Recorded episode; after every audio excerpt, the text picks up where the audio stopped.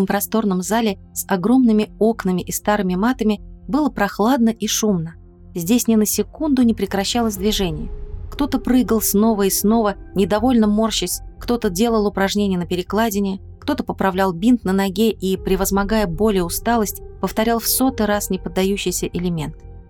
На лицах юных гимнасток решимость и отчаянное желание, чтобы вот сейчас точно получилось. Стал ли кто-нибудь из этих девчонок спортсменом? Добился ли той цели, ради которой трудился? Мы не знаем. Но была в том самом зале девочка, историю которой сегодня вы услышите. Это Лена Мухина, гимнастка, чья судьба потрясла через несколько лет весь мир –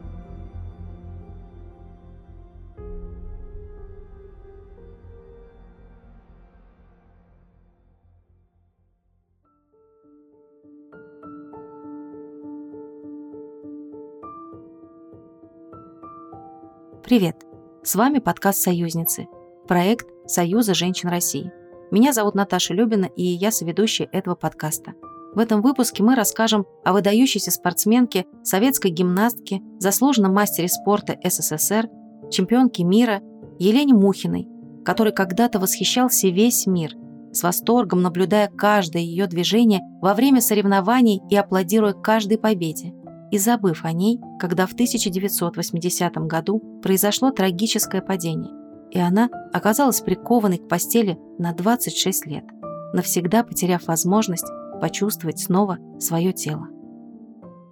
Спорт, он, несмотря вот на все то, что случилось, он ведь очень много дает. По крайней мере, дал мне. И вот, в общем-то, наверное, если бы не было тех шести лет, я бы сейчас просто не выдержала. То, что я воспитала в себе в спорте, вот сейчас это помогает. Вы знаете, снятся тренировки некоторые. Вот именно тренировки снятся. Лена родилась 1 июня 1960 года, но уже в возрасте двух лет осталась без родителей в результате трагического происшествия. Мама девочки погибла во время пожара. Отец, по вине которого случилась беда, оставил дочку на воспитании бабушки.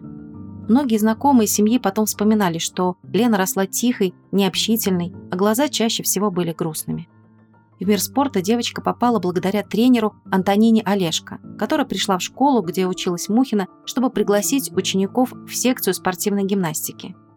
Лена была счастлива. Тогда многие девчонки мечтали быть фигуристками, а Лена мечтала быть гимнасткой. В этом виде спорта сборная СССР была одной из самых сильных. Бабушка начала водить внучку на тренировки, внимательно следила за ее питанием и режимом. Заниматься спортом детей приводили примерно лет в 5-6, и к возрасту Лены они уже очень много умели.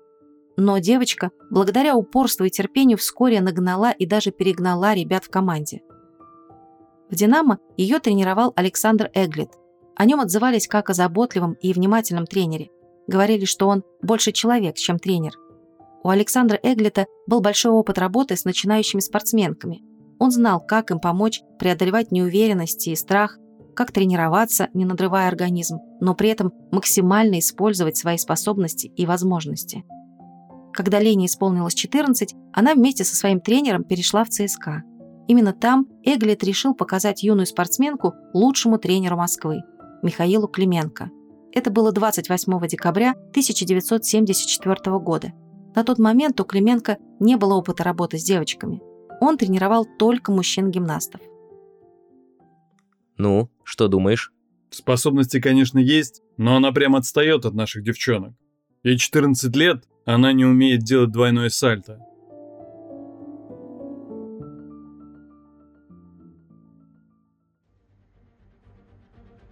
Как вспоминал потом советский гимнаст и тренер Виталий Галяев, одаренных спортсменов видно сразу – а Лена была нормальная, не особенно прыгучая, ровненькая девочка. Но уже через пару месяцев тренировок Клименко уверенно сказал «будет чемпионкой». Лидия Иванова, олимпийская чемпионка, судья международной категории, в документальном фильме «Несвободное падение» вспоминала. Не с каждой ученицей может реализовать свои планы тренер. Для этого э, той ученице, на котором он это старается реализовать, тоже надо располагать определенными способностями. Безусловно. Лена в этом отношении была безумно способной девочкой. Она безумно терпеливой была.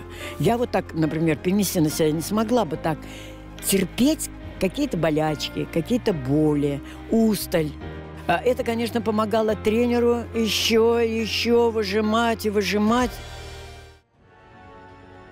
Клименко был требовательным, строгим, жестким, можно даже сказать жестоким тренером.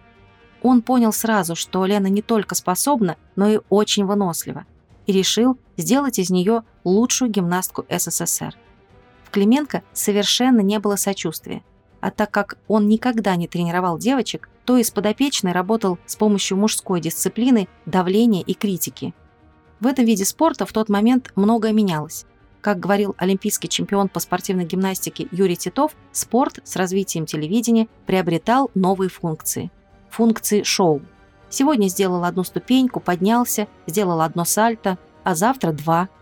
И Михаил Клименко сделал ставку на усложнение элементов.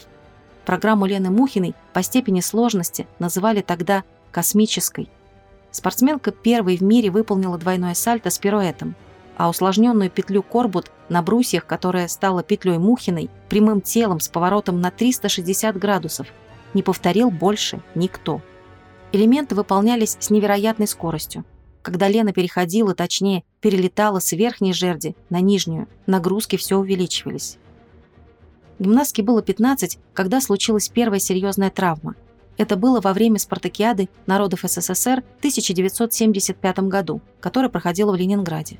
В результате неудачного приземления на голову произошел отрыв остистых отростков шейных позвонков, что выяснилось на рентгеновском снимке. Было невозможно поворачивать голову. Лену положили в больницу, а на шею надели ортопедический ошейник. Необходим был покой. Но каждый день в больницу приезжал Михаил Клименко, забирал спортсменку и привозил в зал, где она тренировалась до самого вечера, сняв с шеи ортопедический ошейник. После нескольких тренировок Лена стала ощущать онемение ног и неприятную, непроходящую слабость. Спартакиаду народов СССР Лена выиграла, став кандидатом в олимпийскую сборную.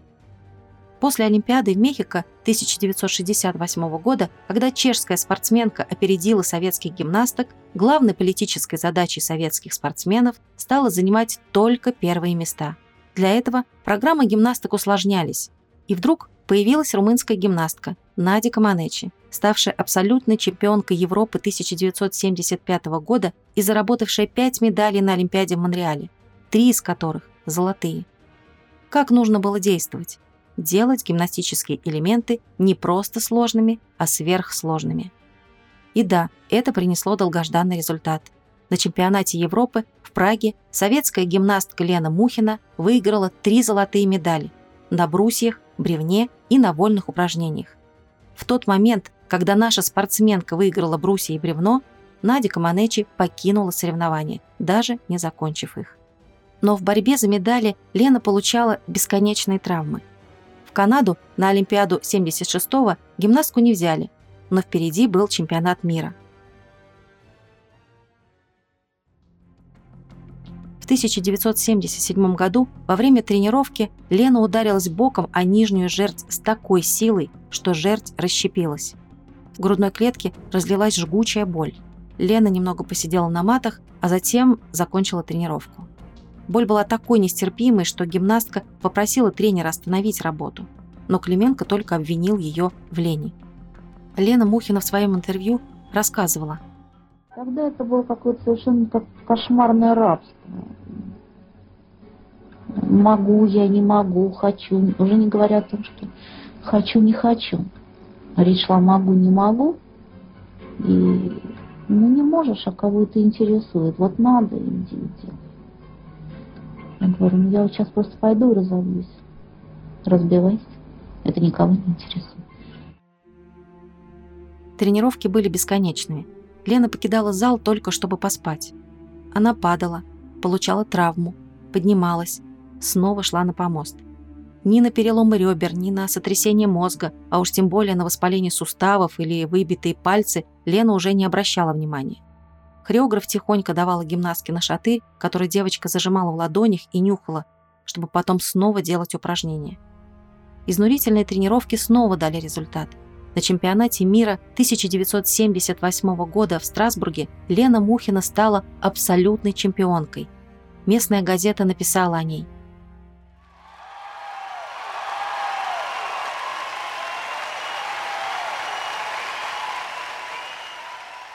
Несколько тысяч зрителей собрались в тот вечер на трибунах зала Пенье. Они восторженно встретили новую чемпионку мира. Эта очаровательная русская девушка покорила нас, французов, а также всех, кто смотрел ее великолепное выступление. Как будто она саккумулировала в себе фантастическую технику исполнения сверхсложных композиций и храбрость Ольги Корбут, грацию и пластику Эльвиры Саади, внутреннюю сосредоточенность Людмилы Турищевой но при этом стиль этой москвички ярко индивидуален. Его ни с кем не спутаешь. Надя Каманечи сказала тогда, что Мухина станет олимпийской чемпионкой. К сожалению, ее слова не сбылись. На награждении Лена плакала, но вовсе не от счастья. Она понимала, что титул чемпионки заработала предыдущими тренировками, а теперь, обнулившись, нужно все начинать сначала а девочке хотелось только одного – отдохнуть, а для этого закончить спортивную карьеру. Но тренер не позволил ей принять такое решение, и тренировки продолжились. В отрывке из документального фильма «Ты в гимнастике» можно услышать разговор тренера и Лены. Относишься к нему вроде так, пустя рукава, а он еще далеко не готов. Нет того, чтобы ты э, ежедневно на каждой тренировке это все повторяла. Не согласна? Согласна. Почему ты иногда сопротивляешься? дуешься, плачешь. Это ж тяжело. Ну, просто тяжело. Значит, с этим мириться можно, поэтому ты плачешь. Надя Каманычи преподнесла такой урок в 75 году на чемпионате Европы. Вышла и показала упражнение сильнее, чем у наших лидеров. Показала и выиграла. То есть мы уже не являлись законодателями трудностей на международной арене, а сравнялись. То есть и румыны могли показывать сложные программы, какие-то новые элементы. Какова твоя программа, как она готова, как ее довести до кондиции? Чистить много много чистить. Плакать не будем больше? Или будем? А как же, без слез, да? Не знаю, мне иногда легче становится. Когда ты поплачешь? Да. Но если мы будем знать, что это действительно помогает твоей работе, будем прям планировать слезы в каком-то подходе или после какого-то подхода, но мы будем знать, что ты все равно это сделаешь. Это тебе только помогает. Это как по накладке магнезии. Немножко сырости и вперед. Спортсменка устала так, что перестала улыбаться, и скорость ее движений замедлилась. Расслаблялась она только, когда тренера не было рядом. Между тренировками к девочкам из сборной приезжали родители, а Лена всегда была одна. В фильме «Клятва олимпийцев» Лена Мухина говорила. Тренером должен быть не, прежде всего не тренером, а, наверное, педагогом и психологом. Другом тоже, а может быть даже где-то, и вы знаете, наверное, родителем. Елена Войцеховская, спортсменка и спортивная журналистка, вспоминала. Это безумное напряжение не могло пройти бесследно.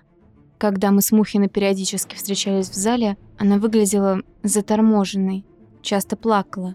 Как-то сказала, что не успевает полностью перейти проспект перед спорткомплексом ЦСКА, пока горит зеленый свет.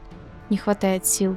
При этом ее произвольная программа практически на всех снарядах продолжала оставаться сложнейшей в мире. Во время показательных выступлений в Англии в 1979 году Лена сломала ногу. Но и это не было достаточным основанием для перерыва в тренировках. Через полтора месяца, сняв гипс, врачи увидели, что сломанные кости разошлись. Пришлось сделать операцию и заново накладывать гипс. И опять тренироваться. Прыгать и приземляться одной ногой. Из-за травмы Лена пропустила чемпионат мира 79 года, но у Клименко была цель. И вот по ночам Гимнастка бегала, а утром шла на тренировку. Тогда Лена Мухина сказала как-то одному из спортсменов сборной, что не хочет выступать на Олимпиаде, что она очень устала. На отборочном туре Мухина показала невысокие результаты, и участие гимнастки в олимпийской сборной было под большим вопросом.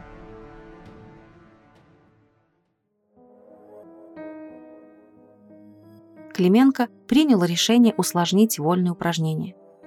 Это был элемент супертрудный, На жаргоне гимнастов он назывался «полтора с полуторами», и Лена уверенно выполняла его. Тренер улетел в Москву, ведь на тот момент его задачей было включить гимнастку в состав сборной. Уезжая, Клименко наказал подопечной работать в яму, то есть прыгать в бассейн с поролоном, чтобы не получить травму. Лена решила отрабатывать элементы на помосте. Это случилось 3 июля 1980 года. Как и почему она упала, так никто и не знает до конца. Ноги и руки девочки не двигались. Словно сквозь туман Лена увидела, что к ней бегут люди. Перелом позвоночника с повреждением спинного мозга. Тяжелейшая травма, которую врачи считали смертельной и предрекали Лене скорую гибель, и не делали операцию. Но она жила, и только через три дня ее все же забрали на операцию. Время было упущено – Последствия повреждения спинного мозга были необратимы. Лена навсегда была парализована. В больнице она провела несколько месяцев и там познакомилась с методистом по лечебной гимнастике Еленой Лебедевой, которая вспоминала в фильме «Несвободное падение». Пришла на работу, вхожу в палату. Профессор говорит, посмотрите на ванную, девочка поступила с острой травмой, гимнастка. Это вот маленькая, хрупкая. И вот что мне очень запомнилось, я взяла эту парализованную ручку, разгибаю пальчики, а там мозоли. Вот представляете, вот ну, точно на сантиметр, наверное. Я просто никогда не видела таких рук. Вот в такой хрупкой ручке вот такие мозоли. Лене снова приходилось тренироваться, но теперь целью была победа не над кем-то, а над собственной беспомощностью. Постепенно девочка научилась держать ручку в руке и снова писать. В 1982 году Лене Мухиной вручили высшую награду Олимпийского движения – Олимпийский орден. Федерация спорта добилась выделения гимнастки двухкомнатной квартиры, где Лена прожила с бабушкой до конца. Ей помогали друзья, дежурили медсестры, чтобы помогать и делать процедуры. Тренер девочки не пришел к Лене ни разу. Каждый год соседи девушки могли наблюдать такую картину. Во двор въезжал лимузин, за которым следовала милиция. Это приезжал глава Международного олимпийского комитета Хуан Антонио Самаранч. Он рассказывал. С тех пор, как я стал президентом, я навещаю Мухину всегда, когда бываю в Москве. А в Москве я был уже 22 раза. Это естественный поступок, а вовсе не красивая традиция. Елена пострадала. Пострадала из-за спорта – и я как могу стараюсь ей помочь. В одном из своих интервью советская гимнастка, девятикратная олимпийская чемпионка Лариса Латынина сказала однозначно, что травма Лены Мухиной на совести ее тренера Михаила Клименко. А сама Лена в разговоре с корреспондентом сказала, что всех простила, что сама не проявила твердость и не остановилась. Лидия Иванова рассказывала. Это все Говорить еще легко, а понять это было невозможно. Но человек только что прыгал, только что двигался, воображал, кокетничал, жил.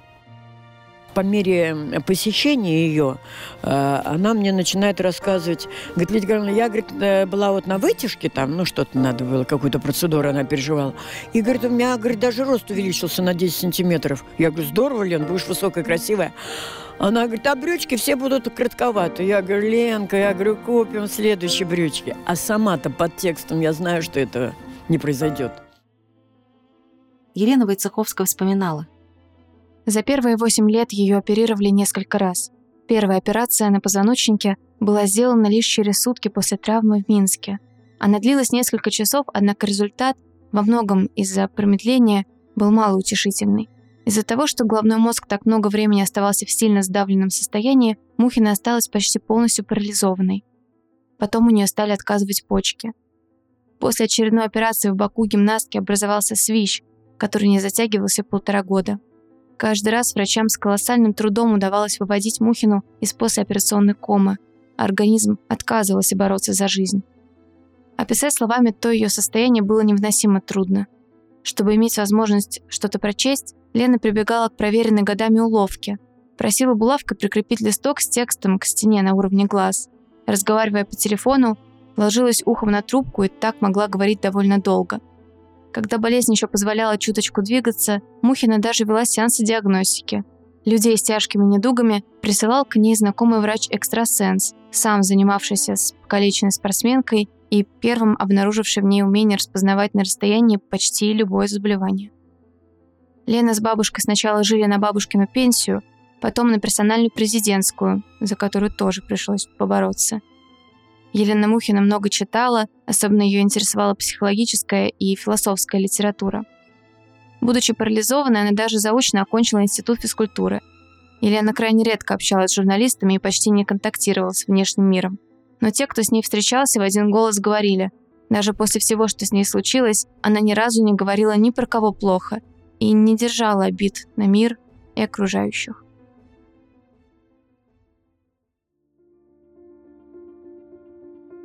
В 2005 году не стало бабушки Лены Мухиной. Она очень тяжело перенесла эту потерю. Чтобы Лена не оставалась одна, у нее жили бывшие коллеги, еще периодически приходили врачи, потому что ухаживать за собой не было физических возможностей. Всего лишь через год после смерти бабушки ушла Лена Мухина. Ей было 46 лет. Когда-то Лена сказала в своем интервью. Я мечтала о том, ну когда же наступит момент, когда можно будет полежать столько, сколько хочется, почитать, и чтобы никто не доставал, чтобы никто не трогал. Желание осуществилось, я легла. Я могу лежать, я могу читать, и меня никто теперь не трогает. Ну какой ценой? Мне просто необходимо, знаете, как своеобразная тренировка, высидеть 3-4 часа, а с вами мне легче, потому что я разговариваю, я немножко отвлекаюсь, и немножко полегче. Мне это просто необходимо. Необходимо не для того, чтобы вот встать на ноги, там, вернуться в эту жизнь, а необходимо, чтобы просто остаться человеком. Вот и все.